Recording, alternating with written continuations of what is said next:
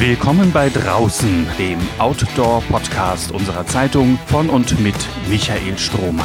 Begleiten Sie den Expeditions- und Ausdauerexperten zu Begegnungen, Erlebnissen und Abenteuern zwischen Harz und Himalaya. Die große, niemals erschöpfend zu beantwortende Frage ist die nach dem Warum.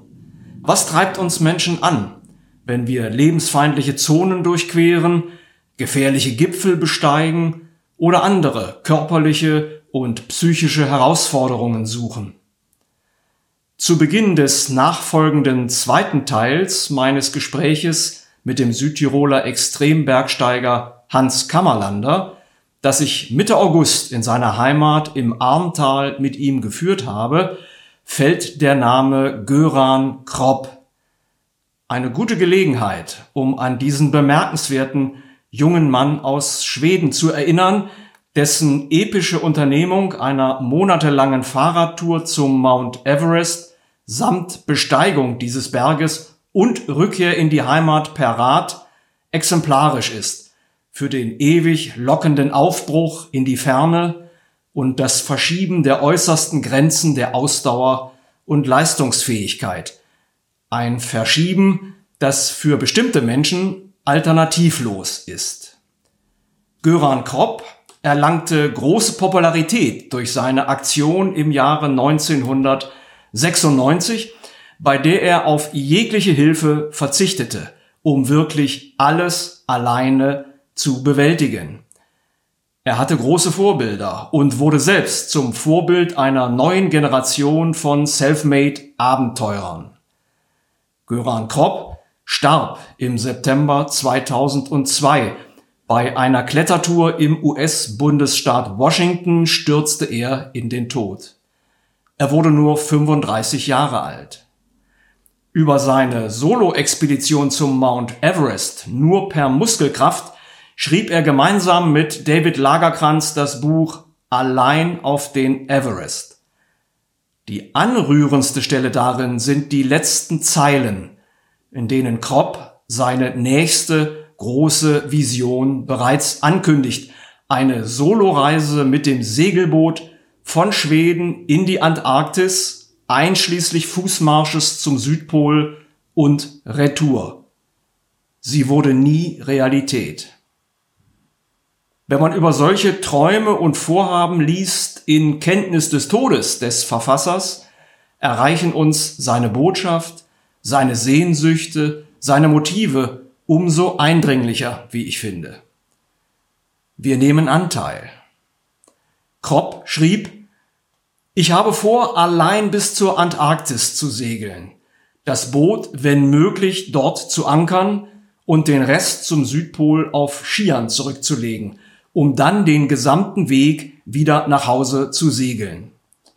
Die Krux ist nur, dass ich noch nie gesegelt bin und dass die See auf der südlichen Halbkugel enorm gefährlich ist. Fünf, sechs Jahre lang muss ich mich aufs sorgfältigste vorbereiten. Roger Nilsson, der Whitebread-Segler, berichtete von einem Kollegen aus Uruguay, der in die Antarktis segelte.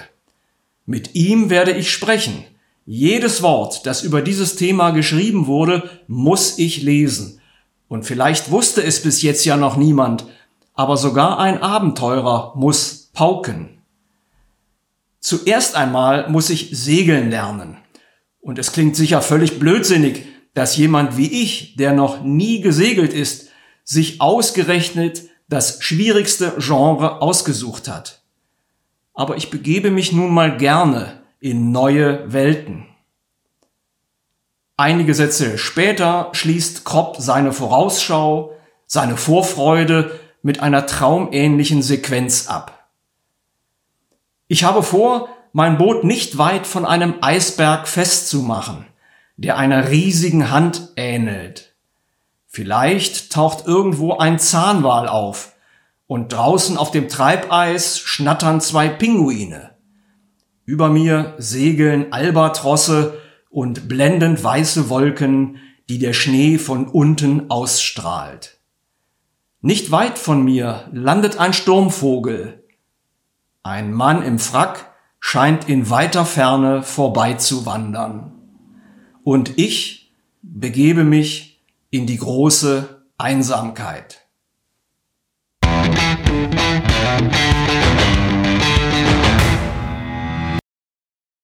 Muss ich überall hinfliegen mit dem Flugzeug, wenn ich auf den Berg steigen will? Oder der Göran Kropp, der Schwede, ist mal mit dem Mountainbike zum äh, Everest geradelt von Stockholm aus. Ja, das war meine Idee. Äh, ich habe das im Kopf gehabt und Ach so, was wolltest du auch machen? Ja, du hast ja mal diese Radtour gemacht. In 24 Stunden war das, glaube ich. Ja, ja, da waren wir eben Ortler über die Nordwand, der höchste Berg Südtirols, die höchste Eiswand der Ostalpen.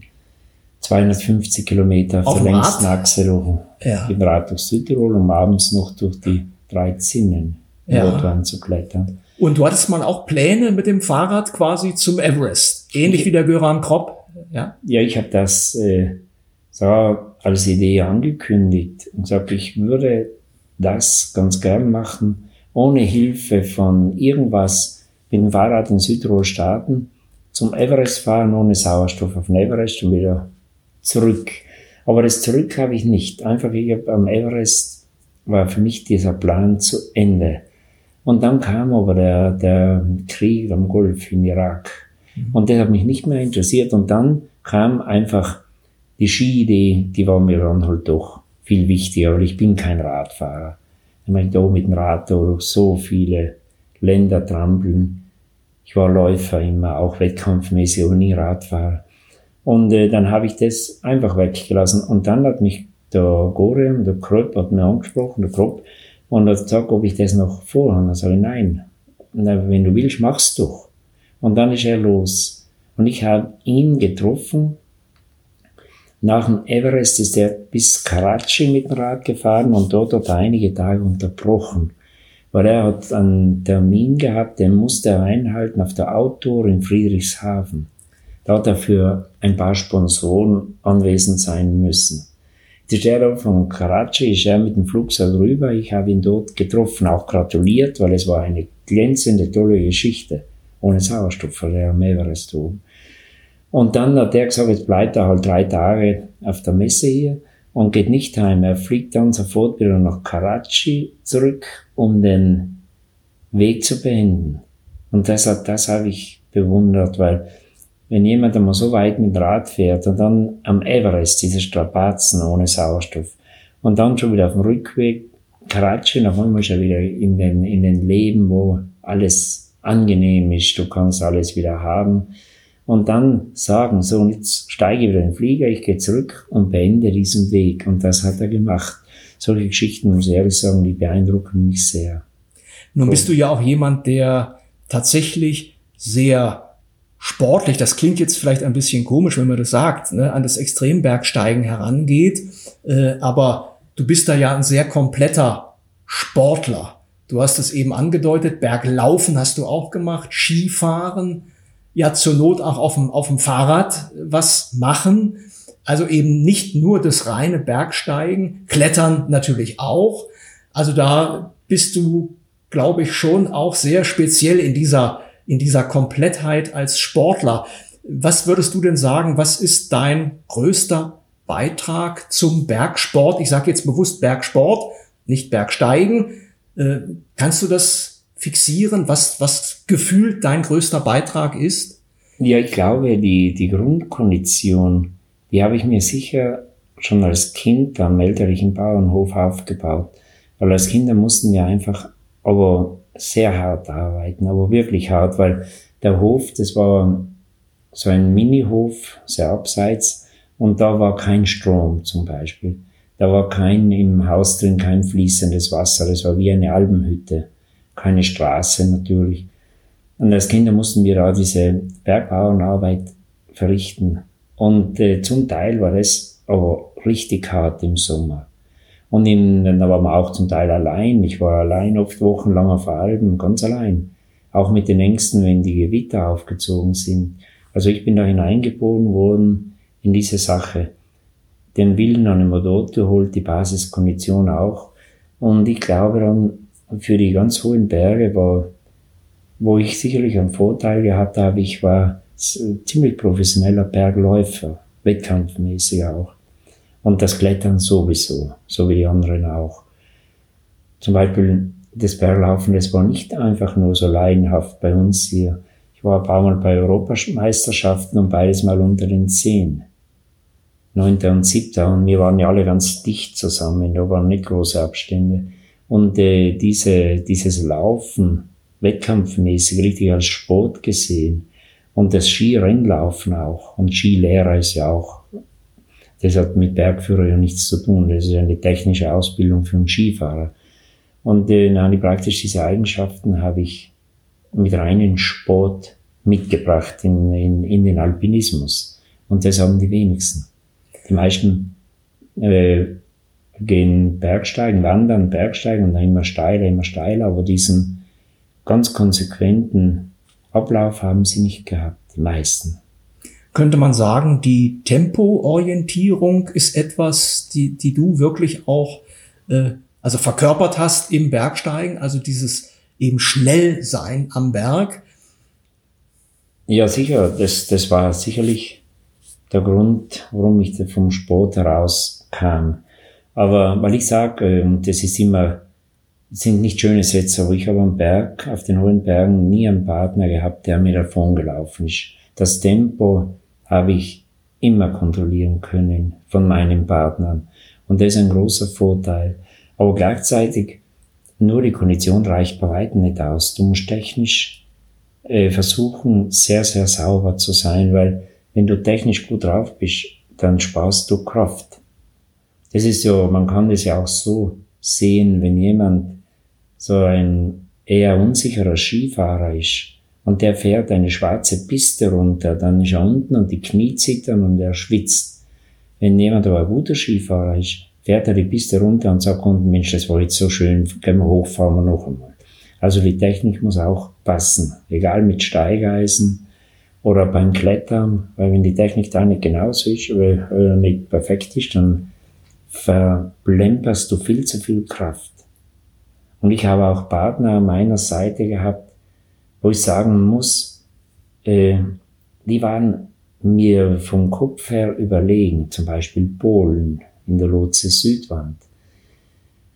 Aber wenn wir, und die Wand ist sehr steil, aber wenn wir in Biwak ankamen, da war ich oft voraus. Und wenn die zwei polnischen Freunde nachkamen, dann haben wir gedacht, oh, die sind aber sehr am Ende, ob das morgen noch was wird.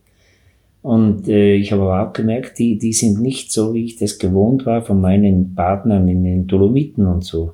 Auch Messner, die schleichen. Die sind so sauber technisch und die Boden waren ein bisschen eher grob, was das Klettern anbelangt. Und dann kamen die im Zelt an, ich muss sagen, herrliche Partner.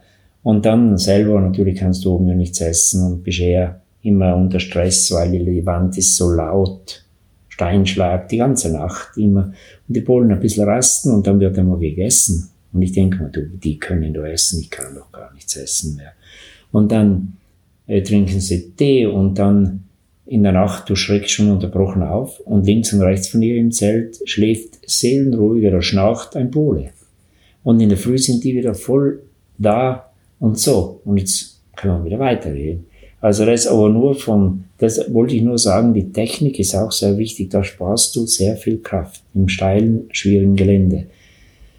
Und das andere, ja, muss man sich halt auch neigen. Ja, äh, Du hast es angesprochen, du bist mit vielen, vielen Partnern unterwegs gewesen. Der prominenteste Reinhold Messner, ich glaube, ihr habt gemeinsam sieben, achttausender bestiegen. Ähm, was hast du einbringen können in diese Partnerschaft?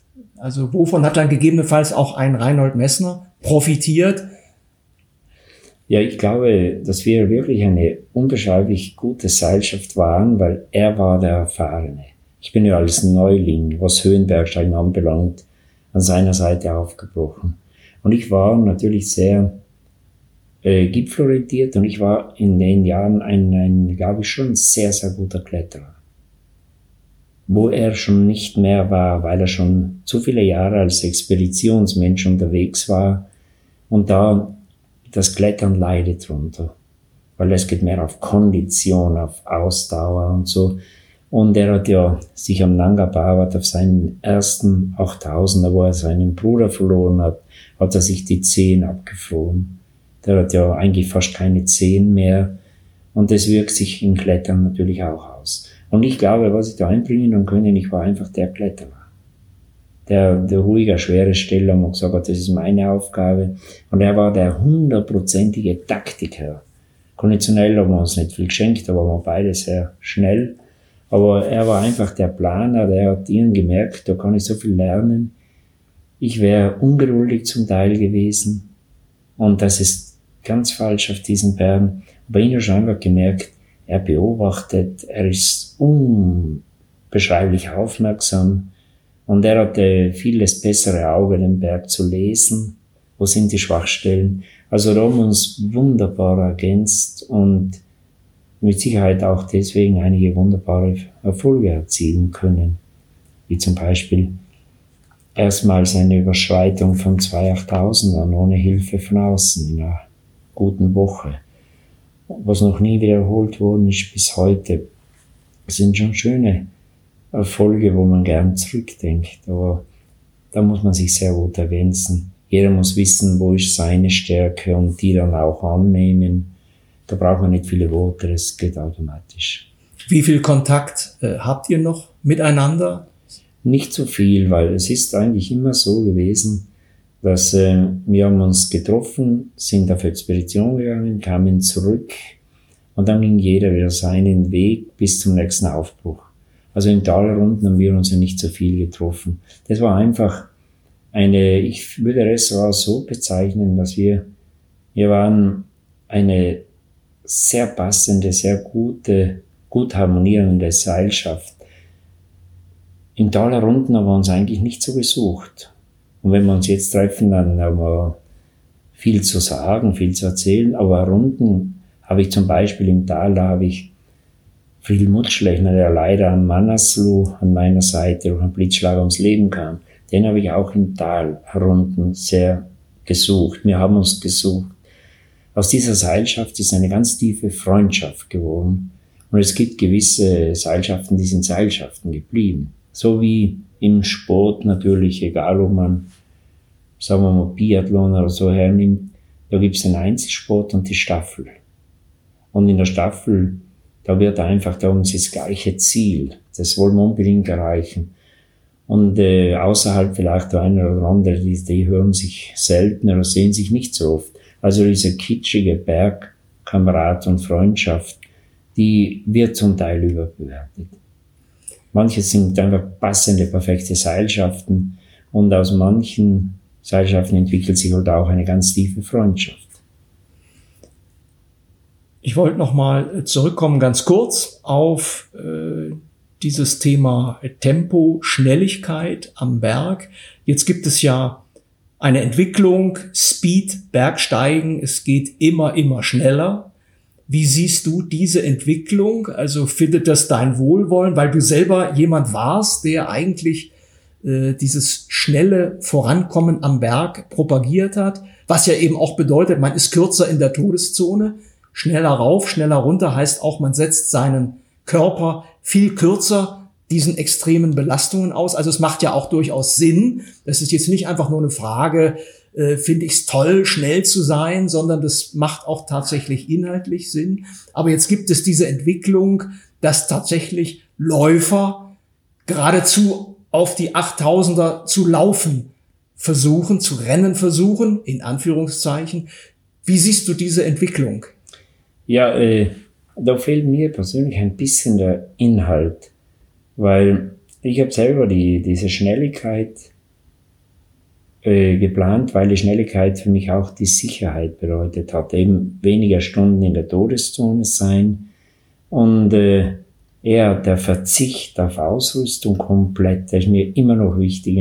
Ich habe fast die Zündhölzer gezählt, wenn ich aufgebrochen bin, weil die Leichtigkeit, der leichte Rucksack erlaubt dir ein schnelles Tempo und das ist einfach Sicherheit. Aber auf den hohen Bergen bin ich eigentlich nie irgendwo hingefahren mit dem Ziel, jetzt möchte ich einen Rekord machen. Der ist so entstanden. Also von den direkten Speedbegehungen, ich bewundere das schon.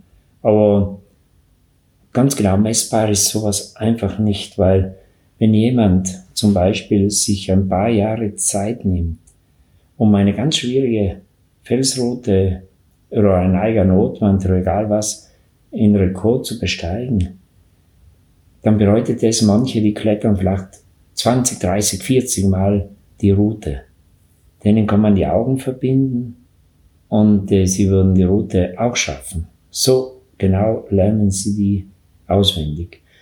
Und äh, wenn ein anderer, der eigentlich viel der bessere Kletterer ist, der hat dann in dem Moment bei solchen Speedbewegungen überhaupt keine Chance, wenn er nicht auch die Route auswendig lernt. Also das so fällt mir ein bisschen das, das gesamte Bild bewundernswert, auf jeden Fall. Aber ich hätte jetzt keine Lust, da Gott wie oft die gleiche Route zu klettern, alles ganz genau ausforschen und da bedeutet es nicht, du musst sie nur auswendig lernen. Bei Speedbewegungen musst du auch die Route so einstudieren, dass du ganz gute Griffe gar nicht benutzt, sondern immer mit ganz gestreckten Armen und kleinen Griff nimmst. Weil sonst, wenn du so oft wechseln musst mit Händen und Füßen, bist du nicht schnell genug. Immer voll gestreckt, auch kleine Griffe, die großen ignorieren, damit du wahnsinnig schnell weiterkommst. Der hat sich in diese, äh, das ist schon sehr, sehr extrem und grenzwertig geworden. Aber bewundern du es natürlich schon, weil ein Kletterkönnen setzt es voraus. Und natürlich, wenn es alpine Wände sind, eine wahnsinnige Kondition. Aber ob das die Zukunft vom Alpinismus ist, bin ich mir nicht sicher. Einfach nur schneller, schneller, schneller, schneller. Das, ich glaube nicht, dass die Zukunft sein wird. Könnte damit zusammenhängen, dass eben diese Vermarktung über Superlative offenbar auch eine große Rolle spielt heutzutage. Ja, also dass man, wenn man auf sich aufmerksam machen möchte, der saubere, technisch feine Kletterer, der vielleicht wirklich ganz, ganz viel auf dem Kasten hat, aber damit alleine noch nicht auf sich aufmerksam machen kann, sondern eben über solche spektakulären Einzelaktionen äh, im Grunde die, die, das Medieninteresse auf, nur, nur noch auf sich lenken kann. Ja, ja hängt ja. das damit zusammen? Ja, ja, es ist äh, natürlich nicht leicht für die jetzige Generation, weil die großen Geschichten, die man eigentlich auch verkaufen kann, die sind gemacht. Weil ich meine, die großen klingenden Namen Everest, wie es früher war, Eiger oder Matterhorn, diese Namen, die sind jetzt ausgelastet. Das, die sind, da kann man nicht mehr, weiß Gott was machen. Und wenn jemand natürlich eine unbeschreiblich schwierige Erstbegehung macht, aber wirklich so schwierig, in, auf einen unbekannten Berg, das kann er nicht verkaufen. Das kennen die wenigen, die wirklich vom Fach sind, die, die staunen. Aber das ist zu wenig, davon kann jemand nicht leben. Und ja, und sicherlich so Speedbegehungen in einer bekannten Wand, das sind noch so Momente, die helfen jemandem schon, aber wirklich als Profi jetzt vom Alpinismus zu leben, ist gar nicht leicht inzwischen. Ist nicht mehr leicht. Bei uns war es viel leichter. Bei mir war es sowieso nicht schwer, weil ich war als Neuling hätte ich, ich glaube, kaum eine Chance gehabt, in dieses Höhenbergsteigen einzusteigen. Ohne Sprachkenntnisse. Die finanziellen Mittel haben mir komplett gefehlt. Ich war einfach nur ein guter Kletterer und das war sicher der Grund, warum Messner mich eingeladen hat. Gehen wir gemeinsam praktisch. Und in dem Moment an der Seite von ihm bist du innerhalb von ganz kurzer Zeit sehr bekannt. Weil wo Messner war, er hat sich das selber aufgebaut, bewundernswert. Aber wo er dann war, da waren die Medien. Und die haben dann berichten, der, der jetzt an seiner Seite war. Da wirst du schnell bekannt und ich war die, die Jahre, nicht viele Jahre, paar Jahre mit Messner unterwegs. Und dann hat er gesagt, das war's jetzt. Stopp mit den 8000ern. Der hat alle 14 als erster Mensch unter den Absprung souverän auf, würde ich fast sagen, auf seinen Höhepunkt geschafft. Ja, und dann war es für mich leicht, selber weiterzugehen. Ich habe viel gelernt von ihm, die Sponsoren waren da und dann habe ich praktisch ein bisschen die Rolle übernommen in einem kleineren Rahmen, so wie es Messner gehabt hat. Aber die, die meisten haben nicht diese Möglichkeit die, wenn sie sich selber nach vorne arbeiten müssen, dann ist, ist das extrem schwer und ja, halt auch sehr gefährlich, weil da müssen Leistungen her. Da müssen die Medien, die Öffentlichkeit muss staunen. Und einmal ist zu wenig. Das muss einige Mal hintereinander sein und Das ist so grenzwertig. Das zu überleben ist nicht leicht. Mhm. Und die meisten scheitern nun halt einfach, so wie halt jeder Sportler, der sich entscheidet, für mich als Profi-Skifahrer zu werden, kommt nicht an, weil er sich schon auf dem Weg dorthin Verletzungen holt oder einfach merkt, das geht nicht, das schaffe ich nicht. Und so ist halt auch in Alpinismus. Aber eben wenn jemand sich für den Weg entscheidet, der muss bereit sein, auf vieles zu verzichten, hartes Training und ganz hohes Risiko in Kauf nehmen. Und äh, ich bin sogar der Meinung, dass nach außen hin das Risiko oft einmal komplett falsch verstanden wird, weil was sehr beeindruckend wirkt für die Öffentlichkeit sind diese Solo-Begehungen. Da denkt sich jemand, na, das kann nicht sein, ganz ohne Seil, durch eine eigene Notwand oder durch eine Dreizinnennotwand, die ja so stark überhängt, ganz ohne Seil, das gibt's nicht, das ist doch unvorstellbar. Und sein tut im Endeffekt ganz anders. Weil wenn du diese Route einmal geklettert bist, in Seilschaft, wenn es im Kopf stimmt, dann weißt du ganz genau, dass Solo, die Route ja viel, viel leichter ist. Viel leichter. Weil du hast keinen Seilzug nach unten. Wenn du jetzt im Vorstieg kletterst, in einer Seilschaft, dann hast du immer den Zug vom Kletterseil. Das musst du mit nach oben ziehen.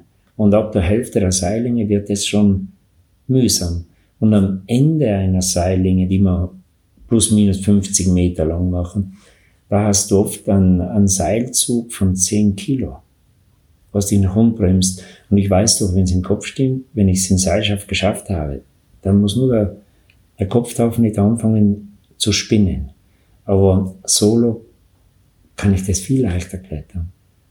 Und dann ist es für uns, wenn, wenn die mentale Kraft da ist, ist es viel leichter, solo da durchzugehen und nach außen hin, oh, das gibt's nicht, ganz ohne Seil. Also wenn man ganz das Extreme andenkt, da könnte man viel erzählen. Aber natürlich, du kannst nicht, du, du brauchst nicht anfangen zu denken, wenn mein Griff ausbricht, wenn das wäre, weil wenn du anfängst so zu denken, dann sollst du nicht ohne Seil in so Wände einsteigen. Du musst überzeugt sein.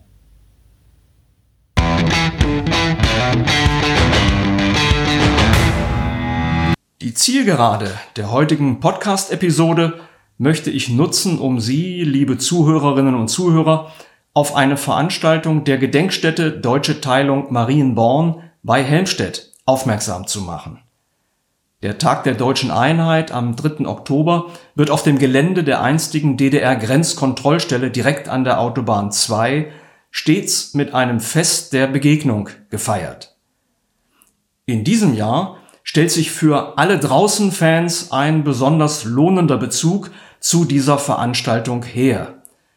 Im Mittelpunkt wird nämlich das grüne Band der ehemaligen innerdeutschen Grenze stehen, ein dem Charakter nach einmaliger, linearer Natur- und Erlebnisraum mit nachdenklich machender historischer Einbettung.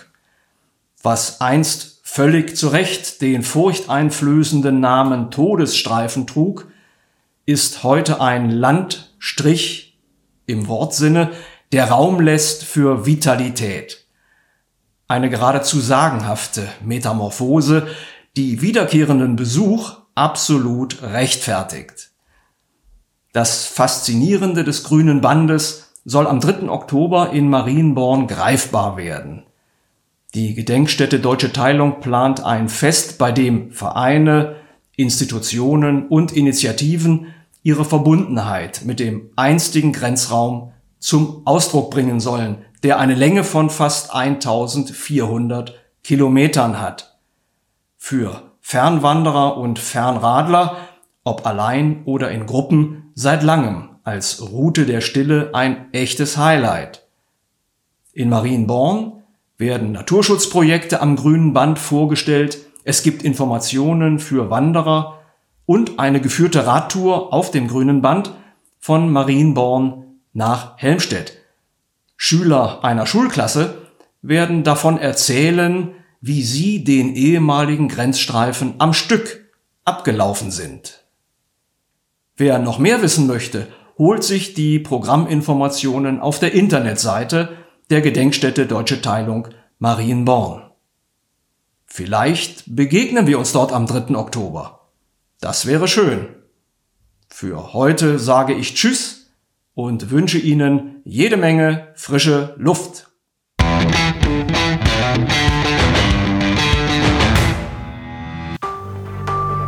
Mehr Podcasts unserer Redaktion finden Sie unter braunschweiger-zeitung.de slash podcast.